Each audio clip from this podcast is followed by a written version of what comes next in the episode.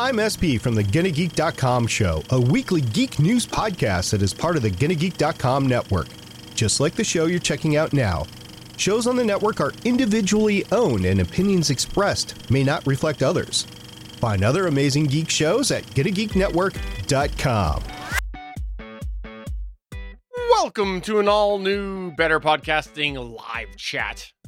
I am Steven, and this is episode 44. I'm pleased to say that he's here with me. He's the one that I fall asleep to thinking about every single night. He's SP.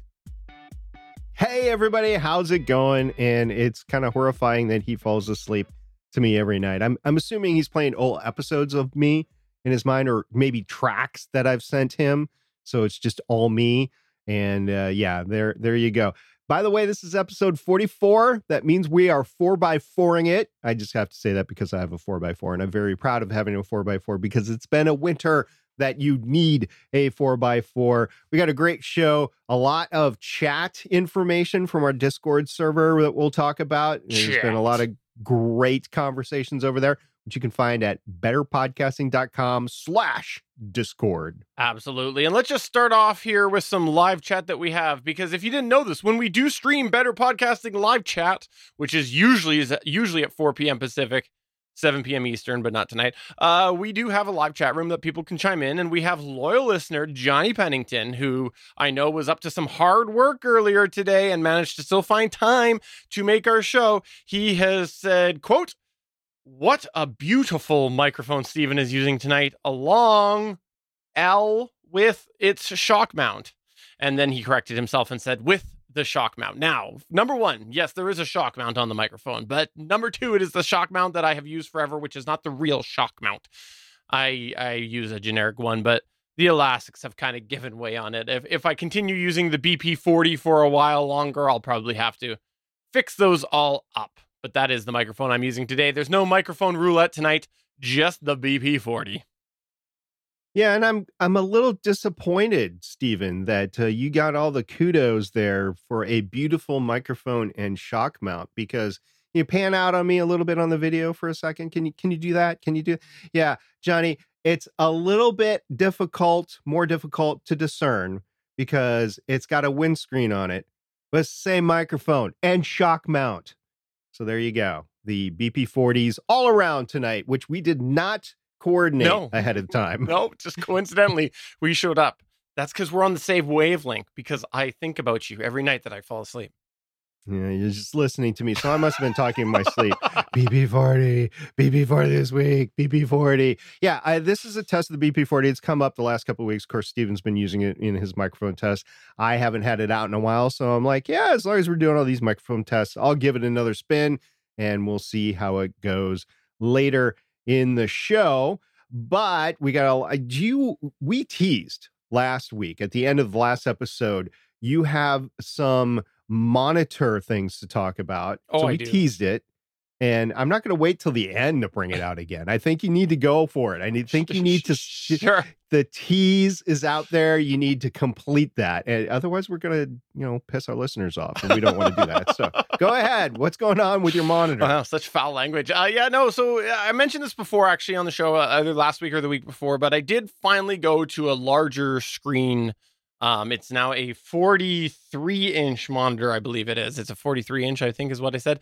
Um, it's 43, 42, something like that. And it is a 4K monitor. Now, here's the challenge that I've been having with that is that 4K is not great to work with, like as far as a resolution goes, and the way that programs adapt to the 4K. And what I mean by that is like if you think about a higher resolution, that means that things are smaller on screen because instead of being a button meant for say like you know uh, a 1920 by 1080 monitor you're now going over a larger resolution and thus they appear smaller even on such a large monitor. Well there is what's called scaling and scaling is an important process often for people who are using higher resolution monitors and using software that you're not benefiting at that time too much by having it really tiny. And and what happens when you have scaling involved with your monitors or with, with not even your monitors with your software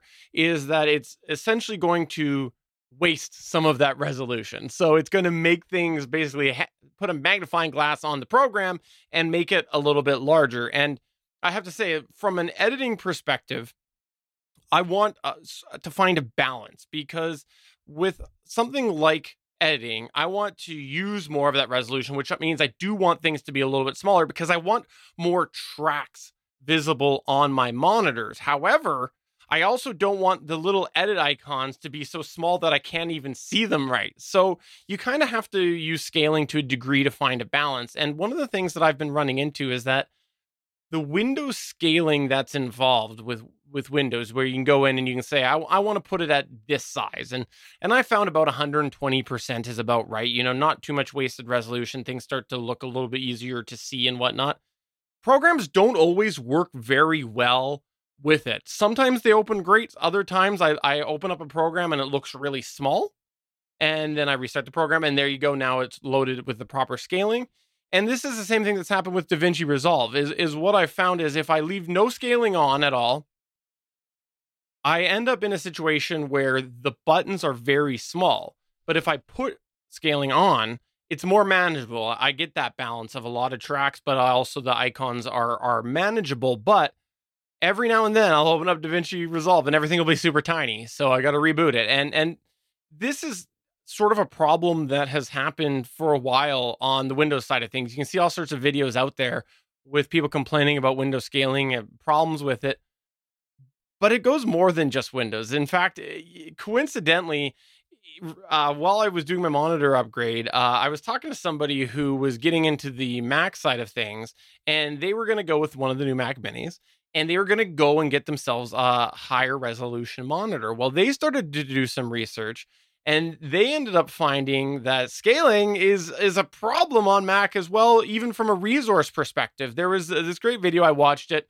I, I'm not a Mac guy, so I kind of mostly in one ear and out the other. But what this person found, they did a bunch of technical explanations, was they found that when you're using a Mac and you want to get you want to basically stick within a couple specific resolutions otherwise the scaling on on mac ends up basically taking hitting the resources quite heavily and slows down your computer compared to this sweet spot and i want to say it was like around 2k and around 4k sort of thing um, but i might be wrong on that because i know the the um iMacs, I believe they are using like a 4.5K screen. But, anyways, it was something like that. And so, this whole scaling thing is sort of a, a bit of a problem I've discovered since I got the higher resolution monitor, but you kind of need to when you go beyond the 1440, in my opinion. It's just too small for most eyes. And I'm talking about using a 44 inch screen, which is going to make those things bigger because I have a larger screen. I couldn't imagine running 4K natively for half of these apps on something like a 32 inch monitor. It's, it's going to be too small for most eyes. So, um, it's kind of a bit of a problem once you go go beyond it. Uh, like when I was doing my test with a 32 inch 1440 monitor, I didn't have scaling on, and and I was starting to think, okay, it's a little bit small, but it's manageable. But going beyond that, um, I I honestly don't see how most people would not have some level of scaling, meaning that it's making the things a little bit bigger, and and like I said, to a degree, wasting some of that resolution on those scaling applications it's a constant battle that I fight at work on my Samsung 49 inch monitor mm-hmm. that's 1080, trying to scale even something as simple like a, a Chrome or an Edge browser window up and down to get the right resolution. And then you go back to another application, it's a different scale, stuff like that. So it's a constant battle that's being fought across Windows. And it's really unfortunate, but it's always the drive for optimization, especially if you've got a program that needs a lot of visual cues on it with GUIs and stuff like that, like any editing program that we use, or if it's like a large Excel file or a Google Sheet, if you will, whatever you're using for a spreadsheet, all of that then becomes an issue because not only do you want the cells to be a certain size, but you want to see the menu items as well. Constant, constant battle. I've never found I, you know what? It'd be nice to, to, take a quick seminar or a, a, a, video online or whatever to teach me everything I need to know in Windows 10 and Windows 11 about scaling for different monitors. Yeah, well, I'd love to know what do people what do people do when they're using higher resolution? Are you scaling? What sort of degree are you scaling? I know by default when I hooked up this monitor, Windows wanted to scale at something stupid like over 250% or something. I'm like, no, that's so much wasted resolution. I'm not going to do that. Um, but yeah, I, would love to know what people's experiences have been with that um, Windows and the Mac side of things. But uh, get in touch with us through any of the ways. But it's just one of those quirks that I recently came across just by doing a bit of an upgrade, something I've never had to worry about before because I've always been at 1080 or below resolution. And uh, yeah, it was it was a new thing for me to figure out in my process. Something that we did last time is I unboxed the replacement Rodecaster Pro 2. We were taking a look at it. It was definitely a pre-owned unit that had been uh, tested. I don't know if anything was wrong with it, but it was tested and sent back. If something was wrong with it, hopefully it was fixed. Did you do the DNA test yet? No, I have not done the DNA, okay. and the, and by now it's probably useless. But uh, good. If I had, would have had the DNA kit here, I probably would have gone ahead and done that. So I want to. We just unboxed it. I didn't plug it in, so I want to go through a few things as I plugged it in. I did get it running. I used it on a show last week. I used it on a show last night. So I've used it twice. It's been working as promised, and the sound pads have not been firing off. But in the exchange, here are a few items that I note. It did come with the latest firmware, which is astounding to me because they had run through the four different firmware upgrades in 13 days that we talked about last time. It came at firmware 1.1.4, which is the current newest firmware and was the current newest firmware that I had updated my original board to. Now, I did set the board up manually. I powered both Rodecaster Pro 2s on, and I looked at the setting on my original one and I adapted that setting to the new one. I did change a few things. I did add some more sound pad sound effects, for instance, and I did uh, tweak a couple of the settings that I had changed in the advanced settings. I think it was largely like noise gating and stuff like that.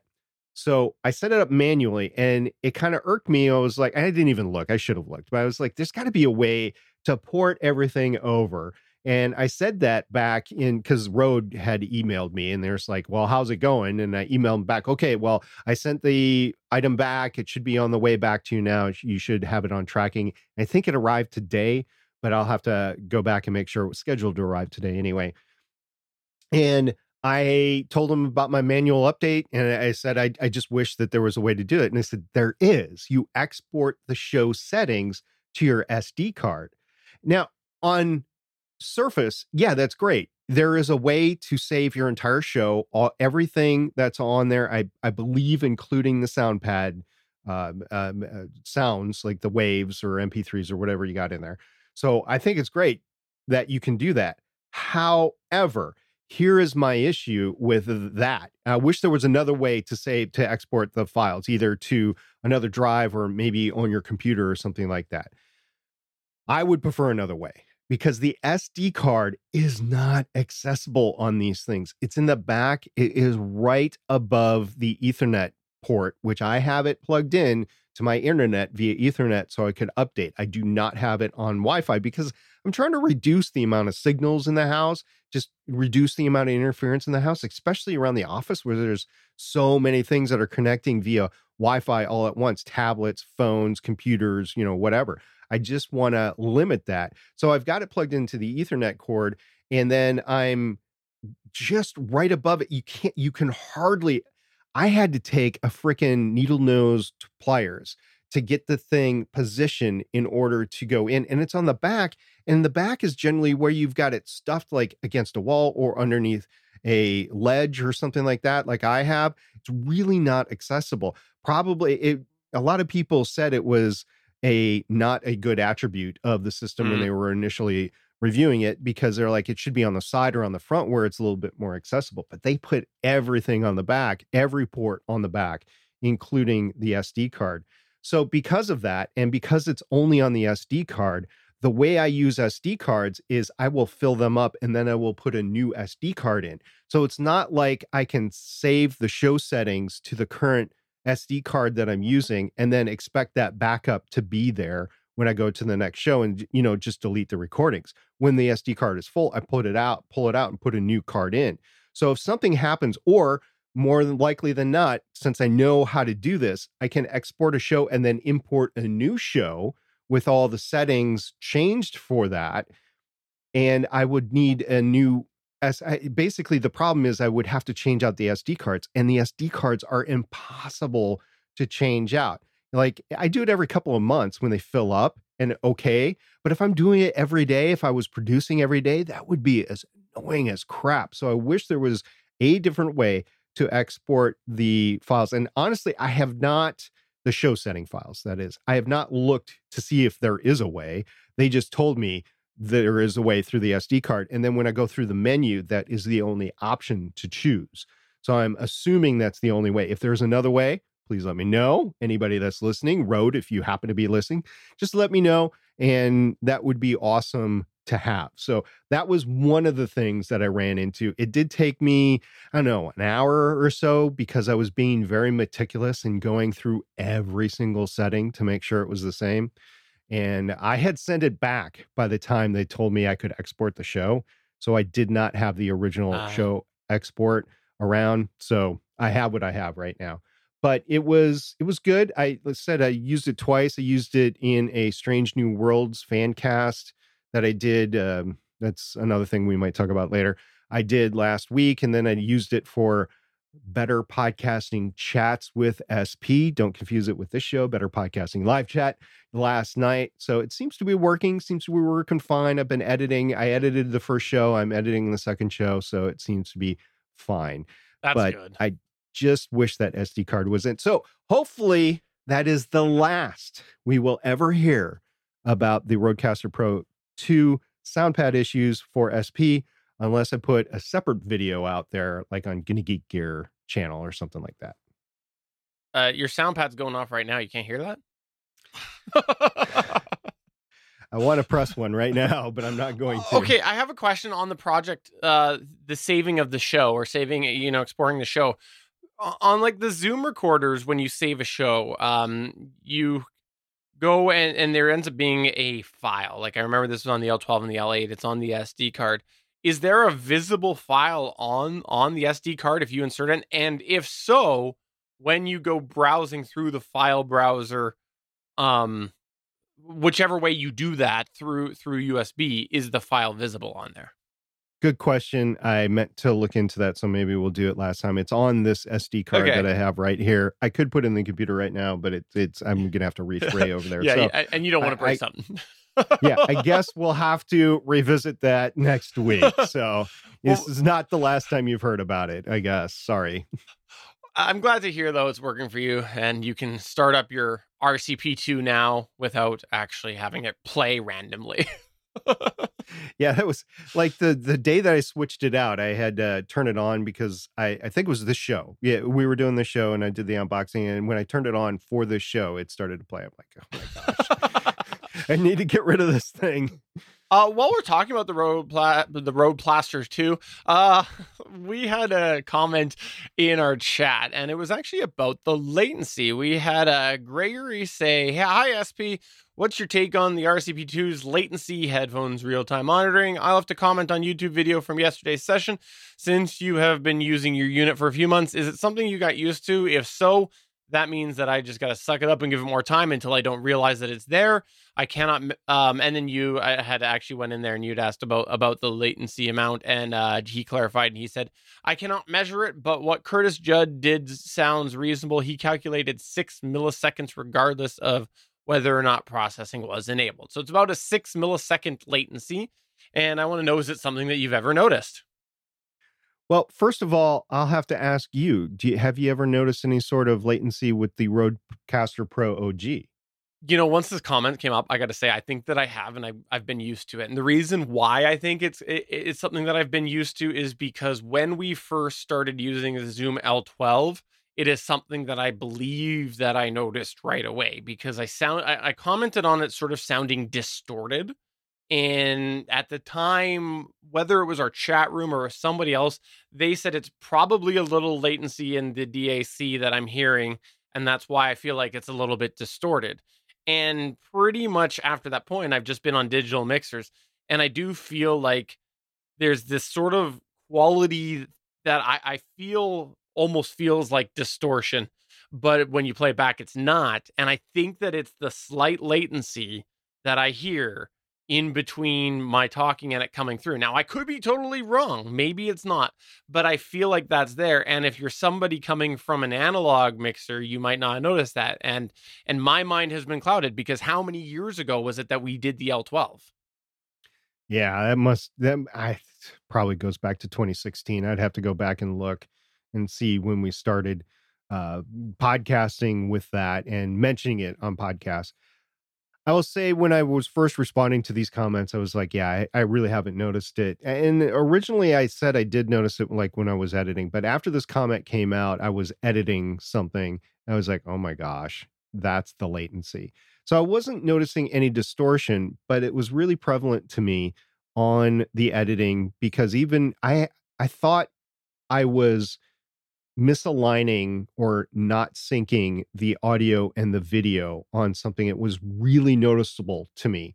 And i was like man what is going on? And i think it was because i had my headphones on because there were people in the house that were doing things. I really noticed it with headphones on.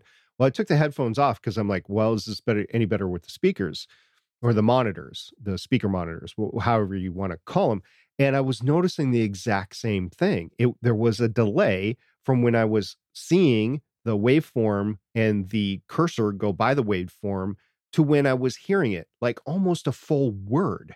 And eh, it, there were short words, but almost a full word. And I was like, Am I that far off on my syncing? Turns out I wasn't. I was synced exactly where I should be, but I was hearing the latency. Now, I haven't noticed any distortion. It's clear to me, but it's also clear to me that I am seeing the waveform and I'm hearing it later than I'm seeing it. So after this comment came out, and I think after I responded to it, Gregory, I want to update you is that I have noticed a latency, but it doesn't bug me because I have been able to reset my mind to, okay, that's where it is.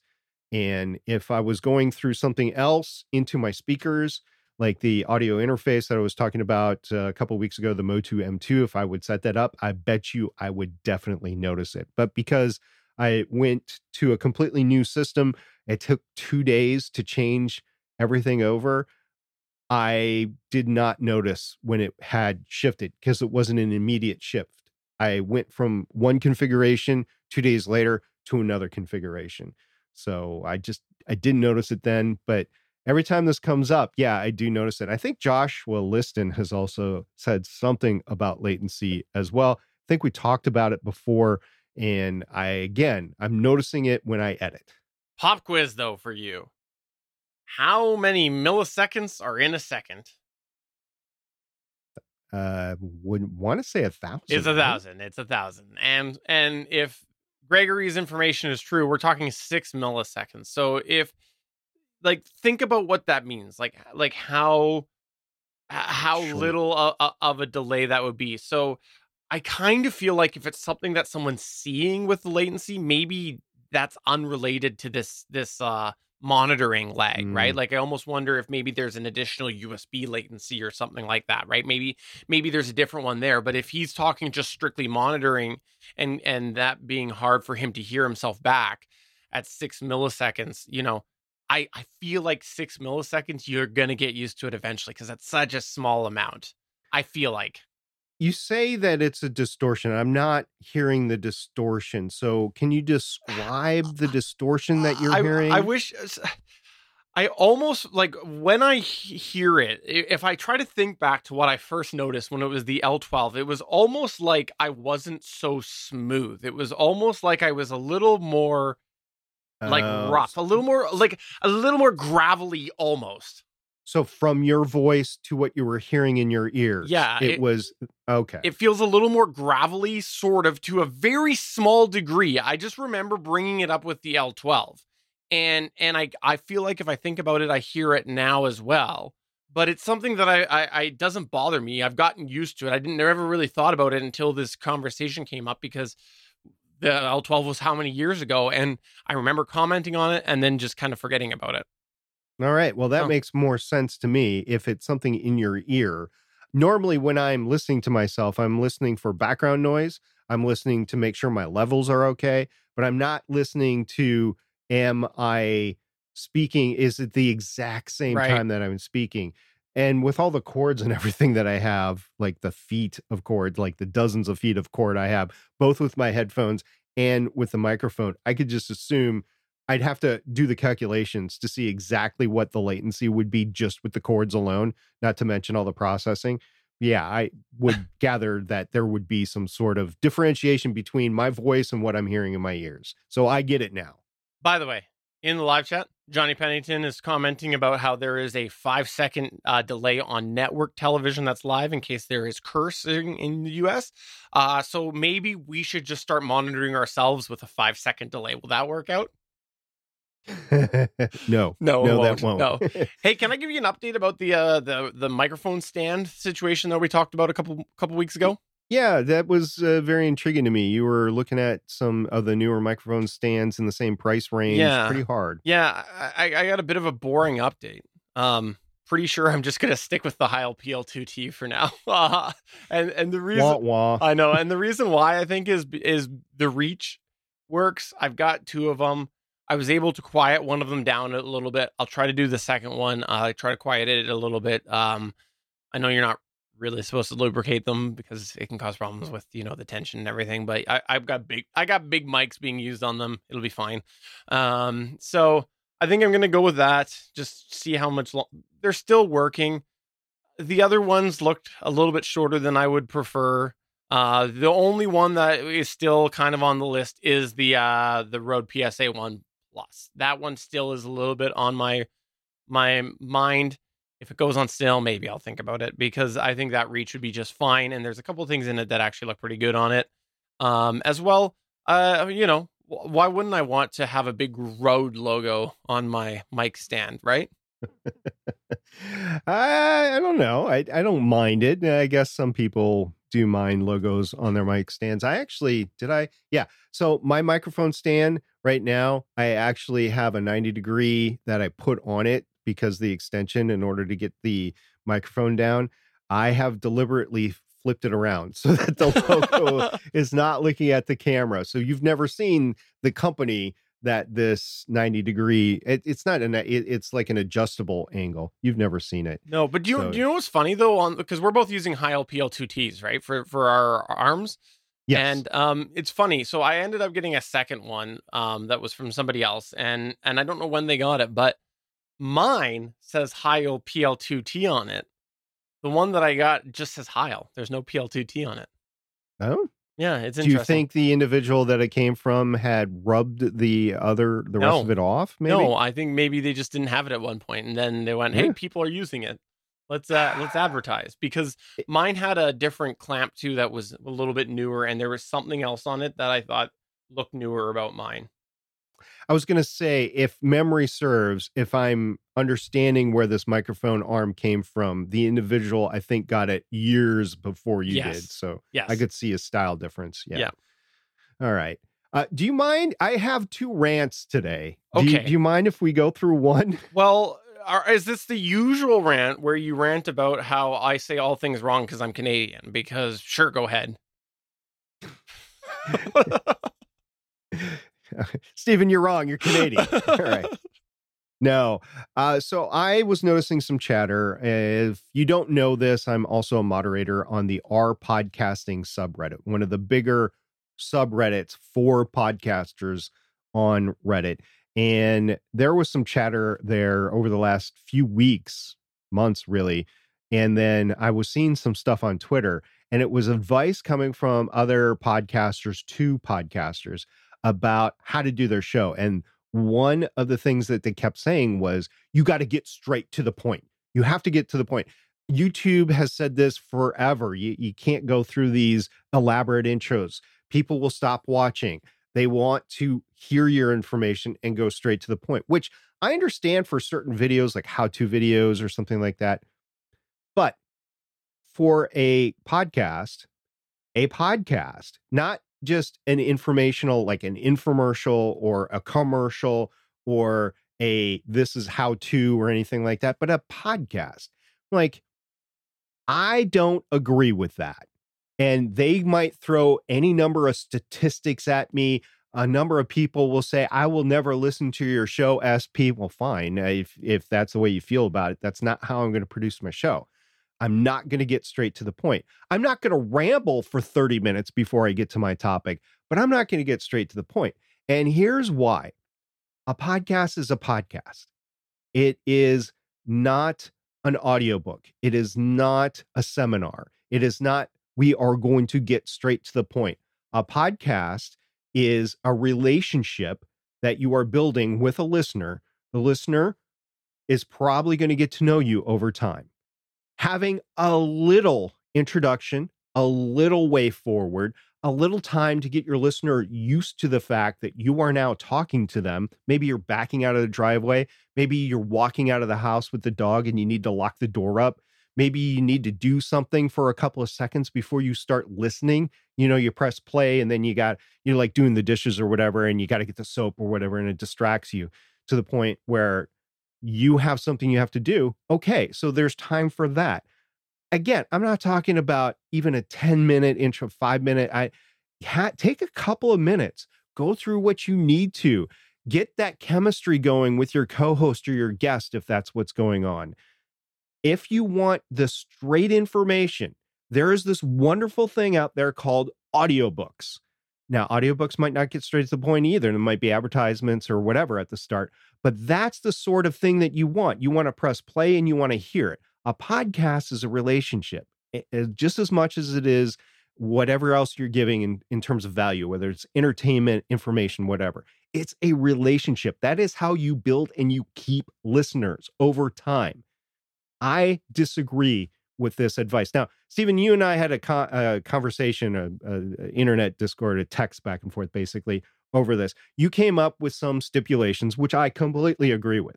But on the whole, I'm just saying, I hate this advice. I hate hearing it. I hate you need to change your show to do this. I would much prefer saying, okay, don't take forever to get your stuff. But getting straight to the point, I hate that.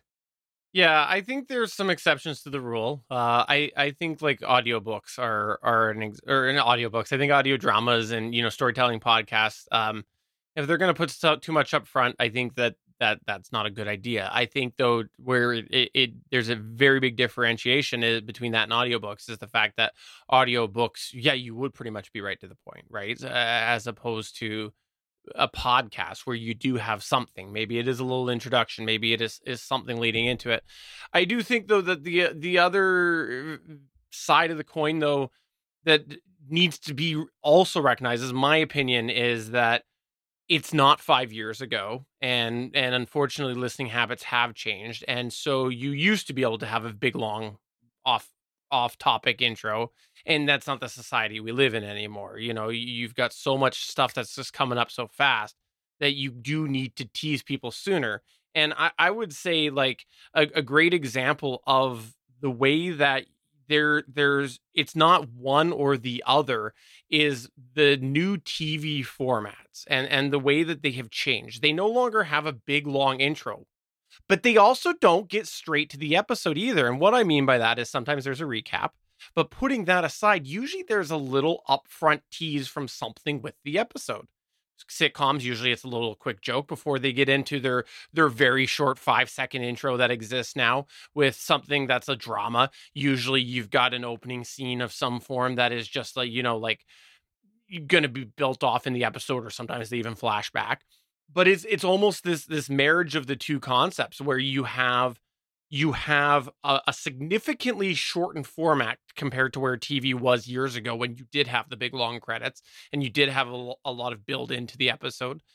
But you also aren't bam right into that story. You've got something up front to hook people.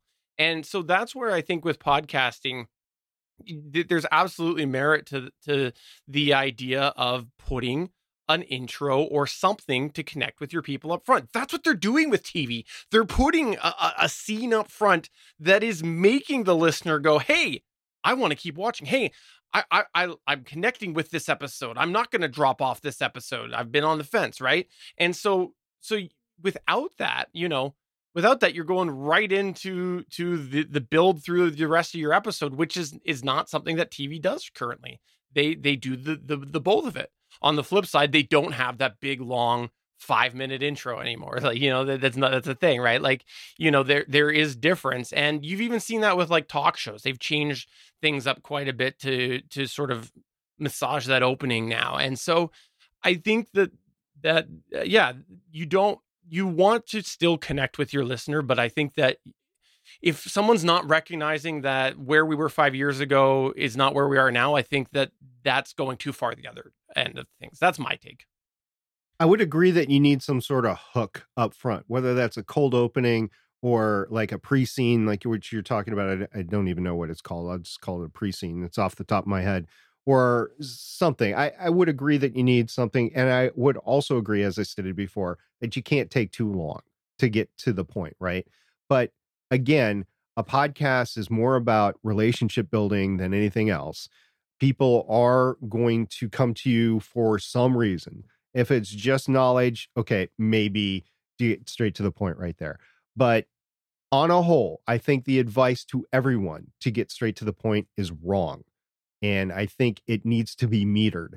Maybe it applies to your show.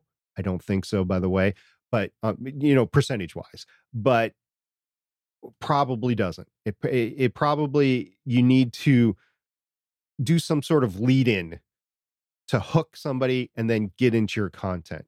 Just getting straight into the content, those cold openings of people just starting their conversation or starting their podcast, whatever it is, monologue. It's just eh, okay. I'll listen to it. I also won't listen to podcasts that have like 10 minutes of ads up front or even two minutes of ads.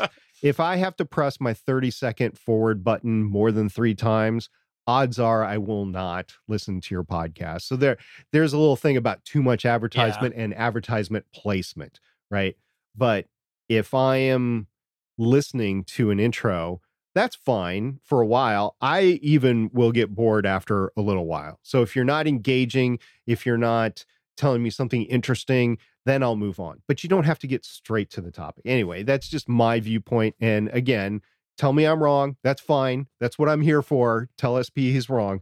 But uh, yeah, that's my little rant. Is I disagree with that. I also disagree with the concept. You were saying like intros have gotten shorter. I think they've gotten too short. I think they need to expand that out just a little bit because in some cases it's just a little, stinger, like a two second stinger with like I don't know words on the screen or something like that. I think that's too short. I think you need to expand that. I I love me an intro. I'll confess it. I, I love me an intro. Sometimes I'll sit through an intro. I love me an, an intro on the podcast. Um, with that said, often I use the skip button. So, like, like if I separate, as I say, like a thousand times, if I separate my thought process and my actions from my my history and my um, I don't know what what do you call it? Your your um passion for the past, whatever you want to call it, the nostalgia for for the old days of watching the Enterprise D go a thousand different times past the screen. I feel like, yeah, a shorter intro is the logical path right now because I often do hit skip but then there's the nostalgia in me that just loves it, just takes it all in.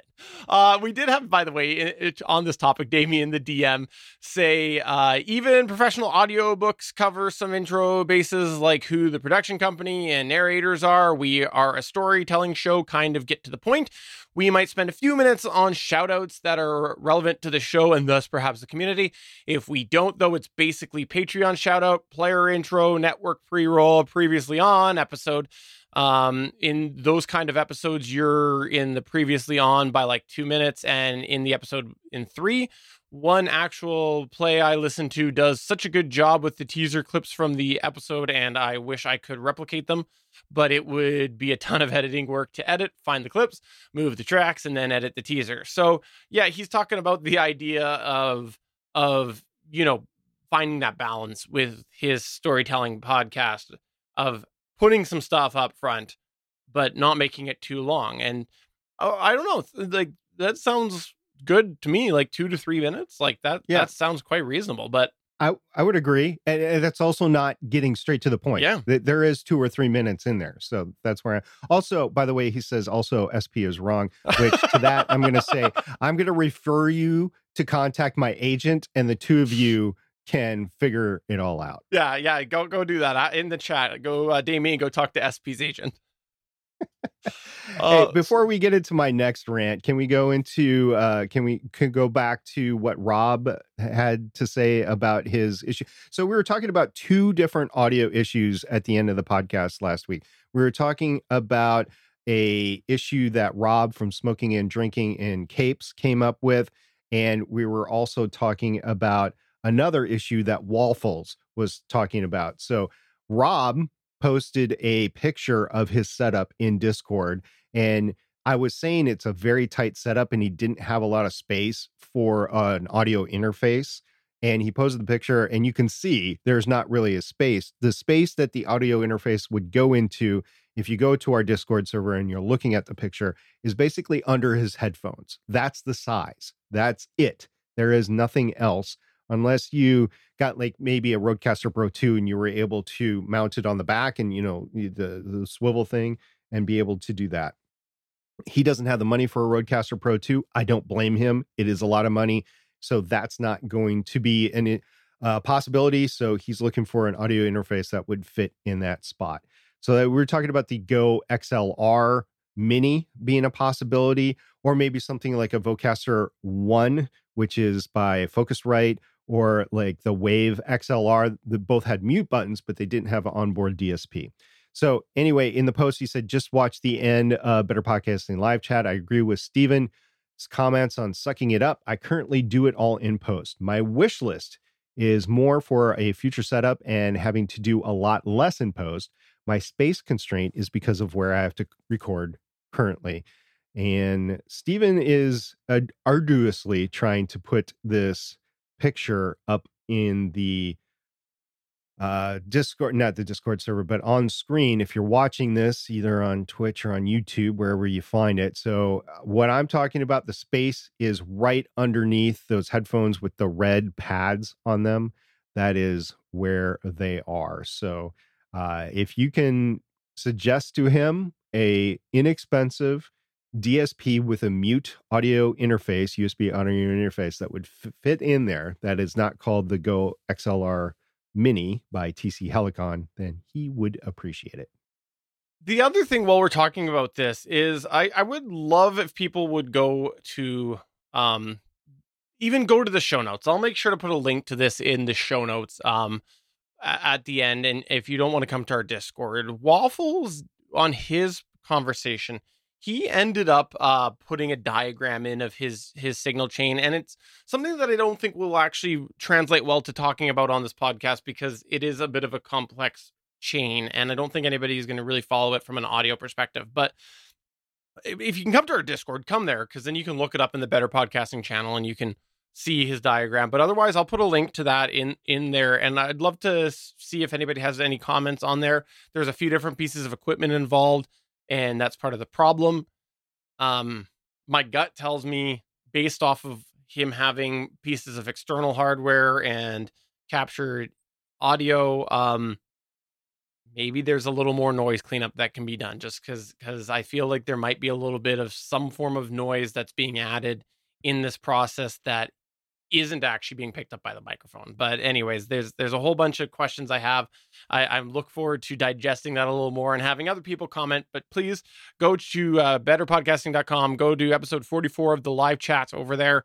You will see in the notes there will be a link to both uh, the picture, the diagram that Waffles has provided, as well as the uh, photo that we just mentioned a minute ago from Rob. So, Stephen, I'm holding something in my hand that is an amazing piece of machinery for what it is. I love. I can't. I know Blue Yeti, You amazing. yeah, right. It's called the Zoom PodTrak P4.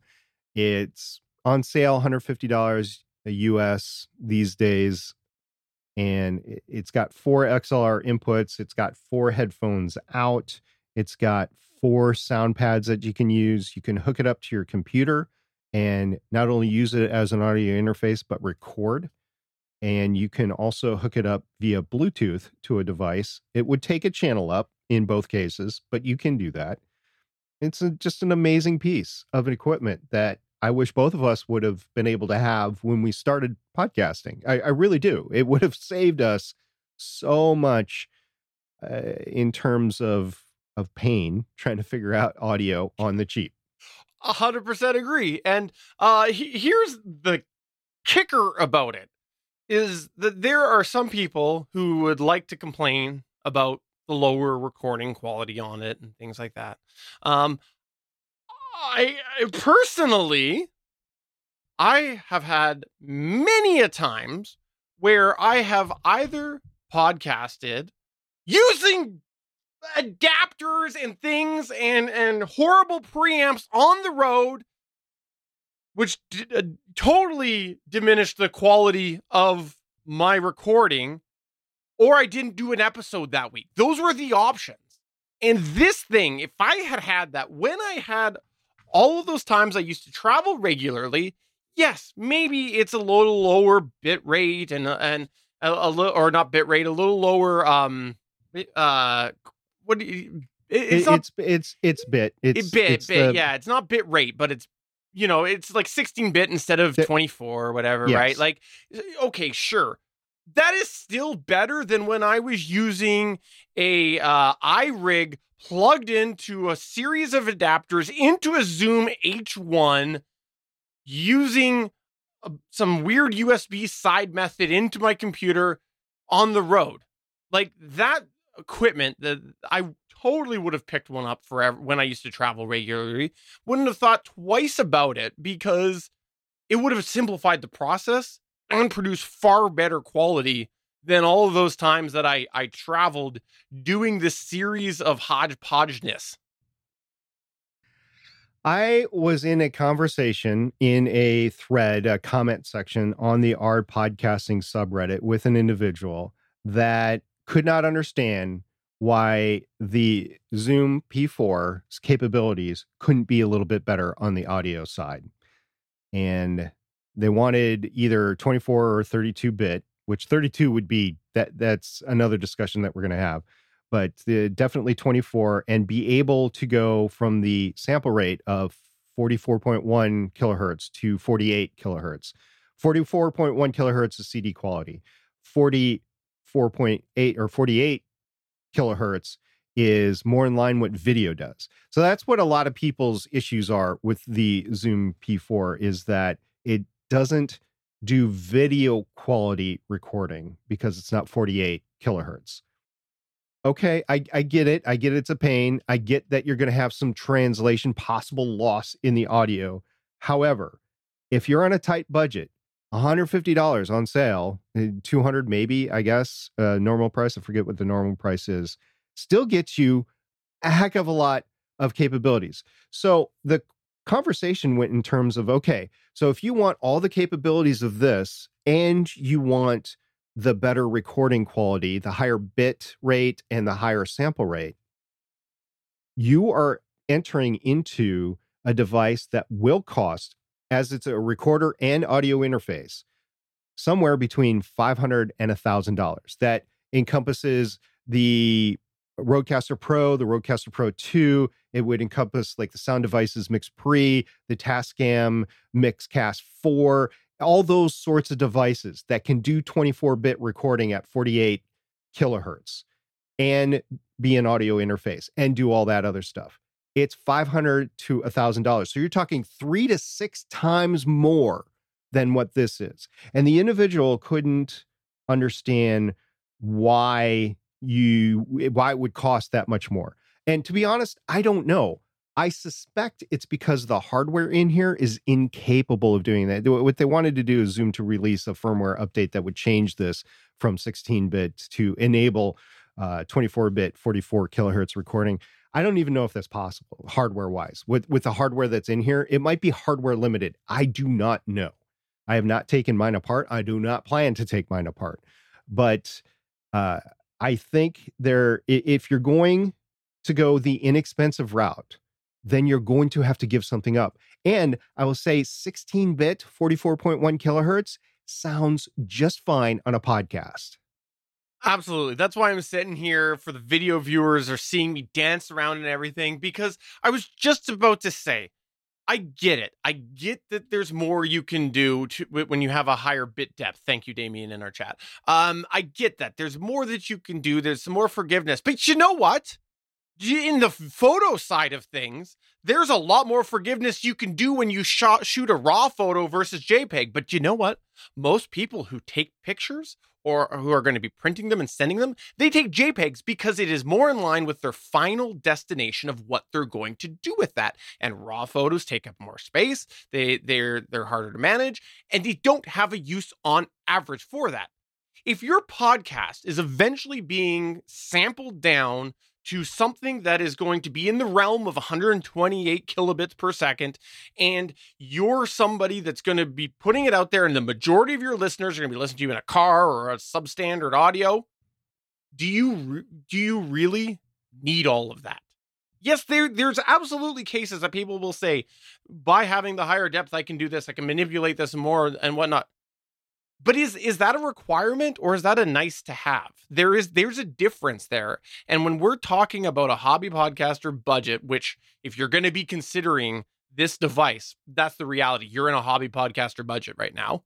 You're not in a in a professional budget for the price of the P4. Then then are your expectations in reality? I don't think so. If you're wanting high quality on that low like super high, professional level quality on that price point. So, anyways, I, I agree with you. I'm glad I'm not the only one that had the rant tonight. And part of why this is kind of important this week is that Rode introduced a new NT1 fifth generation condenser microphone. We wouldn't recommend it for most hobby podcasters because it is a condenser microphone. You're not going to be recording in a controlled audio space or a treated audio space. So it's just going to be better for you to use a dynamic microphone. You mean how like I'm correctly. pretty sure that I heard my wife in the background during my rant there? Is is that what you mean? Even though I'm on a dynamic microphone and if I had a condenser it would have been a thousand times worse? Oh yeah, we would have heard that definitely. So anyway, that came out this week and there are two benefits to this microphone. First of all, it has basically an onboard sound card. They're using the same effects that you get with the uh, the same APHEX processing that you get with the Rodecaster Pro 2. And it also comes with a USB C connection inside the XLR connection. So you can't use both at the same time anymore. Like you can use multiple other USB and XLR microphones.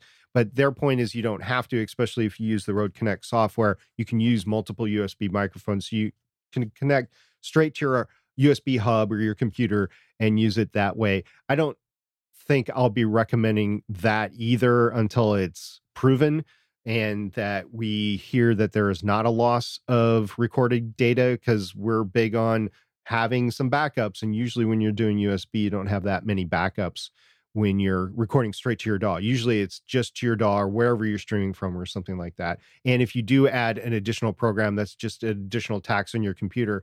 And some computers to this day can't handle all of that. So we don't generally advocate for that for most hobby podcasters. If you're on a higher budget and you have higher level capabilities, hardware capabilities in your machine, that might be one thing. But usually there's something that happens. So having that backup recording like we do on our devices is always great. Also, like I said, with the condenser microphone. However, because of the onboard processing that it has, it's basically an audio interface all on its own. Even with the XLR, it is outputting 32 bit depth and they call it 32 bit float, which means you can never clip on it. And even if you do clip, you can recover the data so that you can make it not clipping. Clipping is one of the worst audio situations that you can get into. There are several, but clipping is one that you really cannot recover from unless you have additional information that you can recover from. And if you go to the Rode official videos on this, you can see the the video uh, depiction of of how and why that's important. You just have so much more information to deal with that at, on an exponential level at 32 bit from even 24 bit, much less 16 bit, that you can recover from those situations. You can also recover from situations and process if you have a lot of background data. You can help to bring that out. there is a signal to noise ratio floor that you're going to run into at any point in time. But the 32 bit float is an evolutionary step forward that's going to help a lot of hobby podcasters eventually. I do not, I, re- I, will, I will foot stomp that. I do not recommend the NT1 for most hobby podcasters. If you're doing voice work or voiceover or something like that, and you have a semi treated audio space, awesome. Go for it. This mic might be your microphone to have. I know a lot of VO people that use a Rode NT1 or NT1A. Go for it. But if you're a hobby podcaster and that's all you're doing or a streamer, you might want to back away from this just because it's a condenser microphone. I look forward to hearing more about it because you know where my mind goes? Uh, it goes to the uh, Shure MV7 versus the Shure MV7X. And for those of you that don't know that this, the, the Shure MV7 uh, is a microphone that Shure came out with, I believe it was last year, and it's it's inspired by the SM7B. And the MV7 has an XLR output and a USB output. Well, then they made the MV7X, and uh, Shure claims that the MV7X is the same hardware from a, an analog perspective as what is in the MV7. However, I have seen numerous tests where they have compared the MV7 to the MV7X, and they have found that something in there has caused the analog connection to not be as good, the mic not to sound as good on the MV7 versus the MV7X. And I wonder if this is because maybe there's like almost like a signal split or something. Because if you've got a microphone that has has two things going on where it can put out an analog signal or it can put out a digital signal, presumably that that signal's getting split somewhere along the way because that's essentially two outputs from the microphone. And so I, I'm curious, like if someone is and there's my like again i don't know where that's coming from lately but but is this something similar to that where you might find if you're going to be using an XLR uh, version of this, may, maybe the USB one, the one that has the USB capability, has a difference in sound. Maybe it's beneficial. Maybe it's it's detrimental. I don't know. I, or will it be the same? That's what I'm curious about.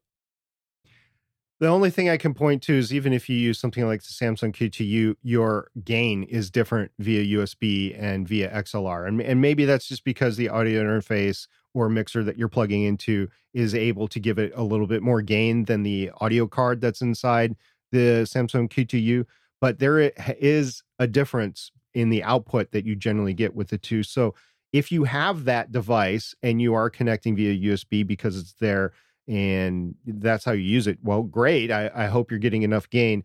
But most of the time, we recommend using some sort of an audio interface, or uh, I, I, guess that would be what you'd need is an audio interface in order to get extra gain because you're going to have to connect it XLR in order to do that. So that's the only equivalent that I could say. I don't think you're going to have the issue with the fifth generation Rode NT1. I think who knows? I, I haven't seen any actual test of it, but I, I'm just guessing that that won't be an issue because even with a low or uh, gain recorded, you can bring that up, especially given the 32 bit float. Uh, in the chat, by the way, following up to our discussion about the P4, Liberty Dude said, which by the way, hi Liberty Dude, uh, said the reason I recommend 24-bit devices over 16 is due to the lower preamp quality on 16-bit budget devices. The PodTrak P4 has good enough preamps to make this a moot point.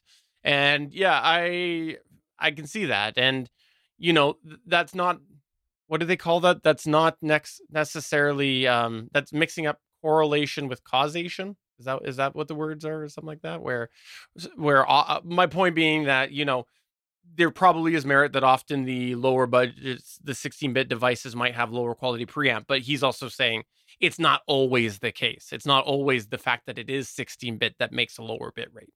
So, yeah. So more to come on this, I'm sure, as we go forward. Uh, for the record, Sorry, interrupt. Johnny Pennington says, "So a 32-bit depth for a Blue Yeti." Thanks for the idea, uh, advice, guys. yeah, way way to go there. So neither of us are planning on buying no. the Rode NT1 fifth generation for testing. We just don't believe in it for a hobby podcaster because of the condenser uh, of it. it. It's just going to ingest too much complications. And we both for... have no. We both personally have sometimes external noise issues. Like, yeah, I, I just, uh, I again, I would get it if we either of us were seriously doing voiceover Yeah. or voice acting or something like that, but neither of us are. No. So yeah, we're we're not going to advocate that. I will pay attention to it because I know a lot of people that they just love condensers, and the, it's the constant issue of oh, but uh, condensers have the same problem as dynamics, or dynamics have the same problem as condensers. Well, it's true, but there are hardware differences which make it easier and better for somebody that's in a home studio to use a dynamic. It just it makes it easier to process the audio or publish the audio or if you're just streaming it it sounds better raw because of just the way it is and you don't have to deal with that ambient noise even if it's an air conditioner a wife a pet uh, truck in the background. That's a big one in my opinion. Doesn't matter where you are there's always this rumble that's available no matter what the source is truck uh, hvac system uh, jet overhead something like that. You're always going to be in a situation where there's a potential rumble and and that's just not good. It could even be coming from like a robot vacuum that's vacuuming the floor outside or something like that. So it, it's it's just all all right there. Anyway um we have more to talk about but we're gonna wait for next time. Can i at least say about my podcast that i find myself moodlighting on You will after this quick comment, which was Liberty Dude saying, I don't think any of the onboard DSP on the new NT1 5th gen works with XLR out. Not sure why they made it both. When I look at the NT1 5th gen um, uh, specs on Rode.com, it does say patent pending dual connect output with both XLR and USB connectivity. So I'm not really sure if, uh, yeah, I don't know. We'll we'll leave that. Oh, but he's talking about the DSP. Yeah. Okay. Never mind. yeah I the misunderstood. third- yeah, the the yeah. APHEX audio. So it, maybe it will sound. It probably would sound different then. So I yeah gotcha. like if your if your device that you're plugging it into is not 32 bit then maybe you don't get the benefit out of it maybe it's just usb Well, I guess that's what he's saying. I don't know. yeah i, I, don't uh, know either Well, there we go. I, I, I took us aside to not answer a question. Go ahead though with your uh your your side quest. Yeah that's what it is a side quest so honestly i am overextended right now but it's for a limited amount of time and i'm doing it for a good cause in my opinion uh, we've mentioned it on a podcast before. I believe it was the Better Podcast main show. If it wasn't, uh, I'm sorry, but we have mentioned it on other shows before that our my my former co-host Shannon from Voices of Defiance, which was a show on the Gonna Geek Network, she suffered a massive stroke on the 24th of December. She almost fully recovered, eh, which is unheard of for the level of stroke that she had and resulting aneurysm. There were two different things. Uh, they still don't know what the cause was of the original stroke. Well, she is doing a podcast with her husband and another gentleman, Jake, about the Star Trek show Strange New Worlds. Well, the Star Trek show Picard is in its third and final season, and that just started last week as we we're recording this.